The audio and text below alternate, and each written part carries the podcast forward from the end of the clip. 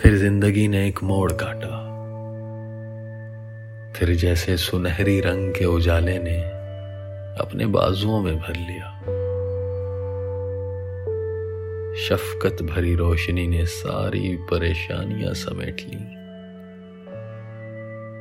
और एक उम्मीद का दरवाजा दिखाई दिया जो मुझे देखकर मुस्कुरा रहा था।